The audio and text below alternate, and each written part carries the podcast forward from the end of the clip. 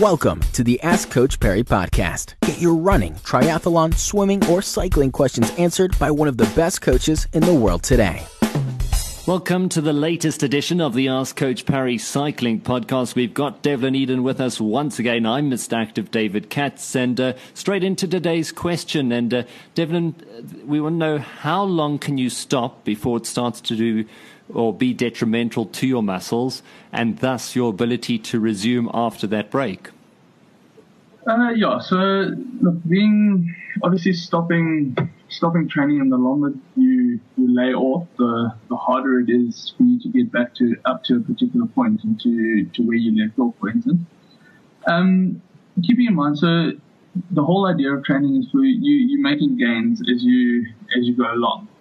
So for you now to be Um, to lose those gains, we start looking at anything from as, as little as up to two weeks. You start losing those those gains made already. Obviously, the longer, the more the more you tend to lose the gains.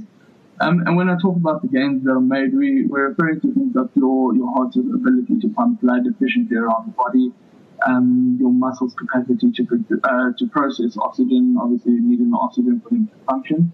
Um, and your body's enhanced ability as well to, to use carbohydrates as a fuel source.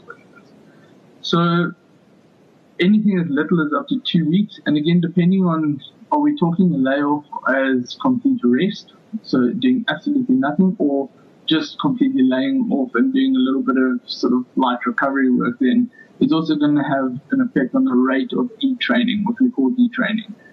Um, when we start referring to to sort of total loss of fitness, we start looking anything, and it is quite individual, but anything between two to eight months, um, where we could see almost a full loss of your, your cardiovascular fitness.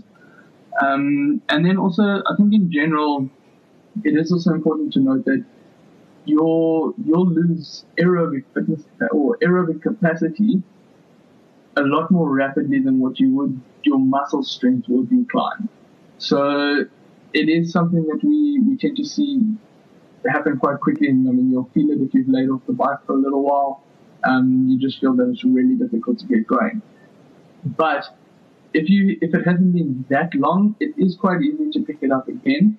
Um, it's just usually the longer period that we start finding that there's muscle strength deficiency, well, not deficiencies, but declines.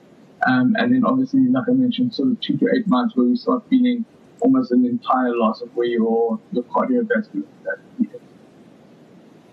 Well, Devlin, thank you very much for another fantastic answer here on the Ask Coach Parry Cycling podcast. And uh, if you want someone on t- one time with Devlin, all you need to do is join our really engaged group, sign up for the online community, and to do so, go to coachparry.com backslash join for exclusive members-only video content, video coaching, and access to the private Facebook group. But from Devlin Eden and myself, Mister Active David Katz, we'll catch up with you again on the next edition.